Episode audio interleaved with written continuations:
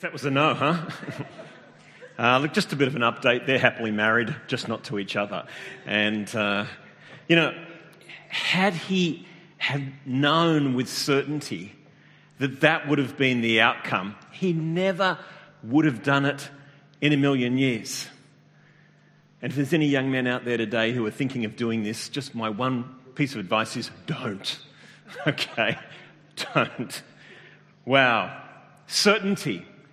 If we knew for certain what the future would bring, we would change the way we would live today. Back in 1960, a long time ago, year before I was born, uh, my father was approached by a friend. My father was a pharmacist. Uh, he owned a couple of pharmacies, and you know, we were probably pretty well off. We weren't rich, but we were probably better off than a lot of people. And so there was probably some extra money and stuff like that. So a friend of my father's approached him and said, Look, there's this guy who's going to publicly list a company. And uh, I, I, don't know if he knew him or there was some association. He said, Look, I think it'd be a fantastic investment. And if you could put in $1,000, which then was 500 pounds, he said, I think it'd be just this great investment. And my dad thought about it a whole lot. And uh, I think he was kind of interested, and yet because he had a young family and responsibilities, he decided not to. He didn't know for certain that if he put in $1,000, which then was actually a really quite a lot of money, much more than it is now, he wasn't certain that he'd be using it wisely. So he chose not to. Now, the company is uh, actually known as Westfield Holdings, owned by Frank Lowy. And if he'd put $1,000 in in 1960, by 2011, that shareholding would be worth $242 million. Now, that's uh, 2011, the share price is nearly double. That would be worth half a billion dollars. Now, can you imagine what would happen if I had half a billion dollars? I'd be wearing $900 pair of socks. Um, you know, I'd have a, you know, Philippe, what are they? Uh, Patek Philippe watch worth quarter of a million dollars. And, but my father, he didn't do the wrong thing. He just didn't have certainty. So he chose not to invest the money. And nobody knew back in 1960 for sure how it was going to go. But I think you'd agree with me. If you knew for sure that that shareholding was going to be worth $242 million, you wouldn't put a thousand in, you'd put 10,000 in, wouldn't you? If you knew the future, it would change what you and I did in the present, would do in the present. Now, Luke's gospel talks about certainty.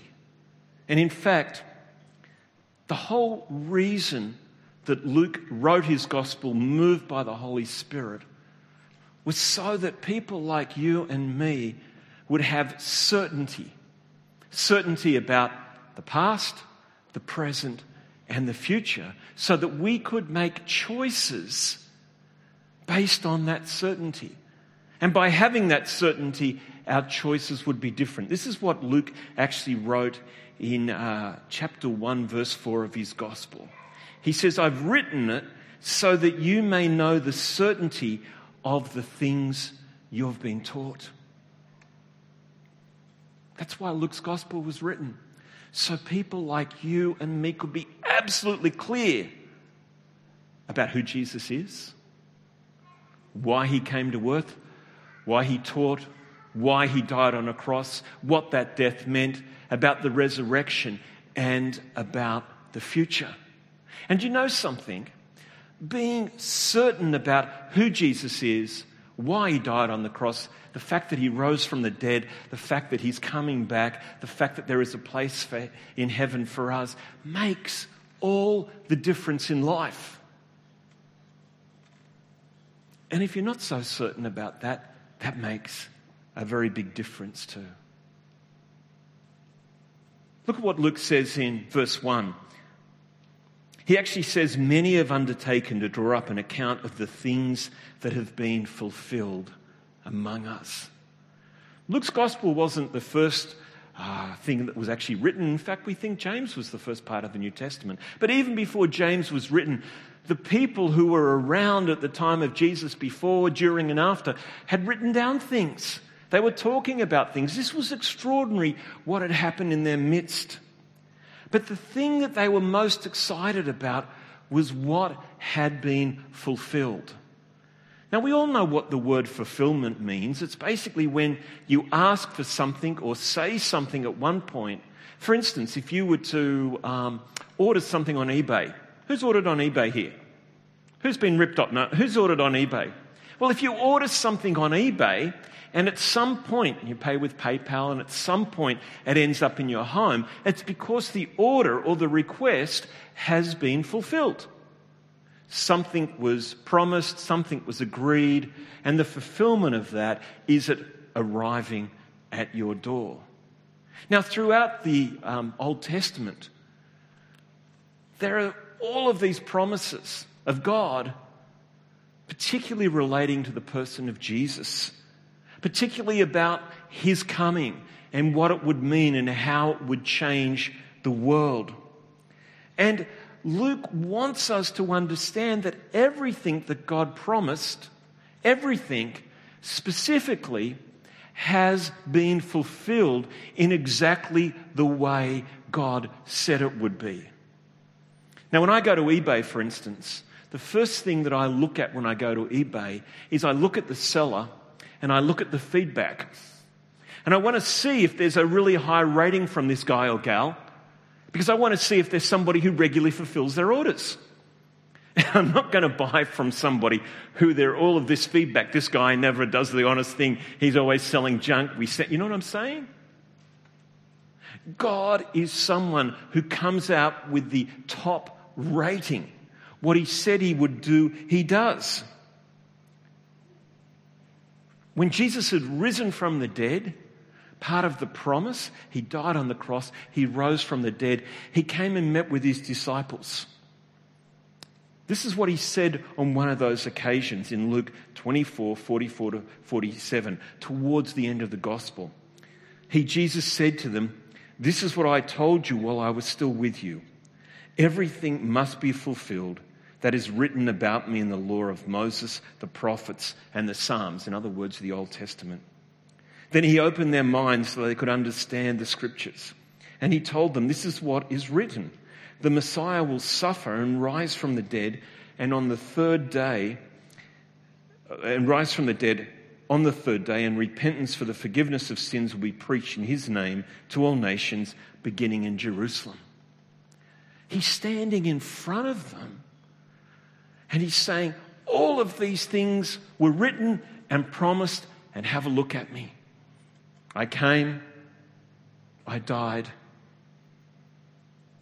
I've solved the problem of sin, and I've risen from the dead, and I'm going back to heaven, and you can come and join me.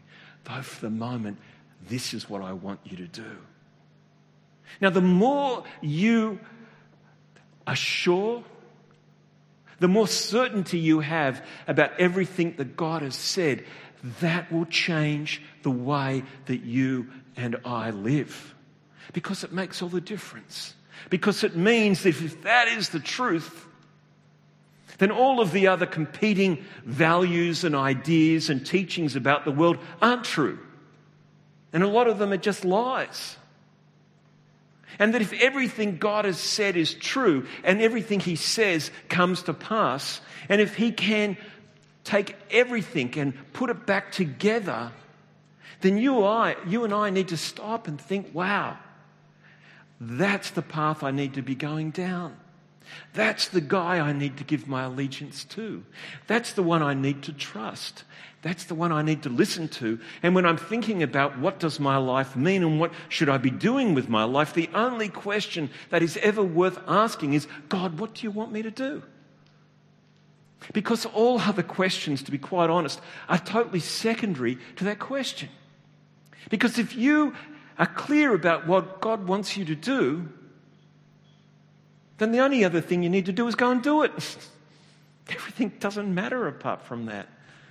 It doesn't matter what the TV says or the magazines or your friends and all that kind of stuff. Because they didn't make promises 600 years before the time of Jesus. They didn't explain these things. They didn't, in a sense, have a clue about solving the problem of sin and putting a relationship with each of us back with God. They don't know that stuff. They're actually ignorant. But not this. Not this at all. Luke actually says this when we go to verse 2. He says this referring to these things, that's the fulfilled promises of God. He said that um, he's written them down just as they were handed down to us by those who from the very first were eyewitnesses and servants of the word. He didn't sit down and kind of just make this up. He didn't read it on the back of some magazine. He went and investigated. He was moved by the Holy Spirit. And a lot of us aren't necessarily aware of how many witnesses there were to not only Jesus' life and death, but to his resurrection. Some people think, well, you know, maybe it was um, 11 or 12 people. Maybe it was 20. Maybe it was 30. Do you know how many people, minimum, saw Jesus once he'd risen from the dead? Look at what Paul wrote um, in 1 Corinthians 15, verses 3 to 6. For what I, Paul, received, I passed on to you as of first importance that Christ died for our sins according to the Scriptures, fulfillment, and that he was buried, and that he was raised on the third day according to the Scriptures, and that he appeared to Cephas, that is Peter, and then to the twelve. And after that, he appeared to more than 500 of the brothers and sisters at the same time, most of whom are still living, though some have fallen asleep. I'm not really sure what the size of Jerusalem was at the time of Jesus. I know at the time of Passover, like basically something like a million people came into town. It was phenomenal. But 500 witnesses. It's extraordinary. If you go to court and you're accused of something, and a handful of witnesses say, He didn't do it, he was with me. That's the guy that did it. You don't need 500. You only need a handful. 500 is like witnesses on steroids. It is. And this is how many people saw Jesus. It wasn't just his friends. There's that incredible uh, uh, uh situation, actually, just before that reading I did um, from Luke 24, where these two guys, one of them we know his name is Cleopas. The other one, he's a no name. I'm sure he's got a name, it's just never mentioned in Scripture. You know, they're walking away from Jerusalem. They're really sad because Jesus has died, and they think the whole thing is over. Maybe God isn't going to fulfill anything. Maybe it was a mistake. And they're walking down the road, and all of a sudden, this guy turns up and they're talking to him, and they, they don't know who he is at first. And it's Jesus. And he explains the whole Bible to them. They didn't even have to pay any university fees, they got it for free. He explained everything. And their despair was turned to joy because they realized at that point that life did not have to be lived the way they had lived it. It could be put back together and made wonderful. And not only the life they were living, they realized at that point that everything that Jesus said was true. And this whole eternal life gig was there. If you believe in Jesus, you're going to spend eternity in heaven with Him. No more assignments. No more problems. No more brokenness. No more tears. No more death. The old order of things will have passed away because God fulfills His promises. And Luke wants us to be certain about this. And so when you get up tomorrow morning and you wake up and you go, it's Monday. Then you go, oh, it's a public holiday. That's fantastic. So let's think about Tuesday maybe. Because you're not going to be depressed tomorrow because it's a public holiday. But Tuesday, maybe you will. You'll wake up and think, oh no, it's Tuesday. But then all of a sudden, because of Jesus, you can say, this is the first day of my new life. I'm one step closer to heaven and eternity. What a privileged person you are to know these incredible truths and to be certain about them and to watch the TV and hear all of the terrible news and see all of these awful things and to know there is hope. And it doesn't have to be the way everyone else thinks it is. You're going to be different. You're going to make different choices. You're going to have different attitude towards your life, towards your money. You don't have to be selfish anymore. Well, I'm working on mine. My wife says I've got a way to go, but you know, she, she may not understand things. But the, the reality is everything can be radically different if you are certain about these things. And look at what Paul said. Not Paul, um, Luke actually said. He goes on to say in verse 3 that he himself has carefully investigated everything from the beginning. And I too, like other people, but led by the Holy Spirit, have decided to write an orderly account for you. Most excellent Theophilus. It's a pretty cool name, isn't it? Anybody feel like changing their name to Phil Theophilus? Probably not. Do you know who Theophilus is? No, you don't. None of us do.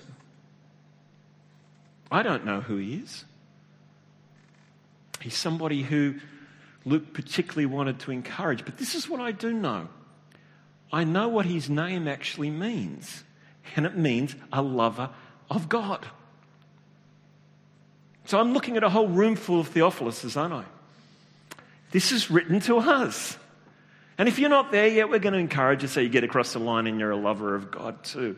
But that's the deal. He's written it for a guy called Theophilus, and he's written it for all of us. And he's examined everything carefully. And this guy, Luke, who has spent time in ministry with Paul, he's written it specifically, we're told, so that you may know the certainty of the things you've been taught. I want to show you a, a picture up there. We can put that picture on the screen? Yeah. Okay. Um, that's actually a picture of a bathroom. Um, you probably know what one of those is. Um, but this is an unusual bathroom because uh, about a month ago, my son was down here. He really likes Indian food. Oh boy. You know, we thought he'd marry an Indian girl. It's not going that way, but, you know, there's still time, okay? He loves Indian food, and, and so do I. And so we went down to this Indian restaurant in, um, in uh, Hobart. And I won't say which one it was, but the food was fantastic. But because we'd been walking all around town, he sat down and I said, Look, I'm just going to go straight to the bathroom. And I walked in there. It's not my habit to take photographs of bathrooms in restaurants. Um, we all have strange little hobbies. That's not mine. But I did. On, no, it's not. I'm telling you. But on this occasion, I chose to because I have never been into a restaurant where there's a shower before. I thought, how courteous of them. What a wonderful thing to have in the bathroom. And then it dawned on me it's an Indian restaurant and the food can get really, really hot. You hear where I'm going with this? And so I thought I would redesign their menu. Can we see the next slide? See, normally when they want to actually give an idea of how hot the food is, they put chilies next to it. I think, no, no. From now on, we're going to have shower heads. So all of a sudden you have Murgh, I don't even know if I'm pronouncing these correctly, Murgh Akbari. Two shower heads. It's got a bit of a bite, but not too much. You've basically got your Murgh Shahi Korma. It's pretty weak. So a shower head, maybe just a washer, okay? We're not really sure. It's not too, no, it's not too bad. But when we get down to the Murgh chili, and look what they have in brackets, not for the faint hearted. Okay? Five showers. You order that, they recommend five showers, you pay a dollar for a shower, they give you a token, you have a few bites, you go in there, you get your head wet with cold water, you come back out for another go. That's how it works. So that's my new rating system for how hot food actually is. And the reason they have a rating system in restaurants, especially with hot food, is so that if you don't like the food too hot, you can say, I won't have that, I'll actually have this. But let me ask you the question tonight how would you rate yourself when it comes to certainty about the things of Jesus, about Him fulfilling the promises of God? Would you be maybe a, a, a one shower or a washer? Okay? Maybe just a sprinkle on the face, a little bit. Or would you be a five shower person? And here's what I want to say to you, and here's what Luke wants to say to you. He wants to say to you that if you don't feel that certain, he's written a gospel all about Jesus. So that you may know the certainty of the things you've been taught. That's why it's written. And I want to encourage you. We, we really say to people, take one of these. It's a daily hope thing. I think they're over at Hope Central. I don't know. I think they're on the seats tonight. But we encourage you to spend at least 20 minutes a day with your head inside God's Word for the simple reason, not that God will think, oh, well, how impressive are you and all that sort of stuff. God sees through our little games, by the way. We know that. But so that we may benefit from certainty. Because the more you put your head in and read through Luke's gospel or certainly any other part of the Bible, you are going to be encouraged. And you're going to feel more certain. And you are going to believe. And you are going to live and act differently. And isn't that great? I encourage you do your 20 minutes in the chair or more. Not only that, pray, but that will give you greater certainty, and that will help you to live the life that God wants all of us to live. Will you join me in prayer? Oh, Lord God, we thank you that you're a God who has um, interacted with us and come down to earth in the person of Jesus to change the world, to change the way and the lives we live. And we thank you so much, Lord, that if we're in doubt, you, have given us a, an instruction manual about history, about the present, about future, about you, about us, about how we're meant to live. And Lord, help us to be more certain so that we can live those intentional lives. We can have more freedom, less fear, more um, incredible joy in the knowledge that when you promise things, you follow through. And we praise you for all these things in your name, Jesus.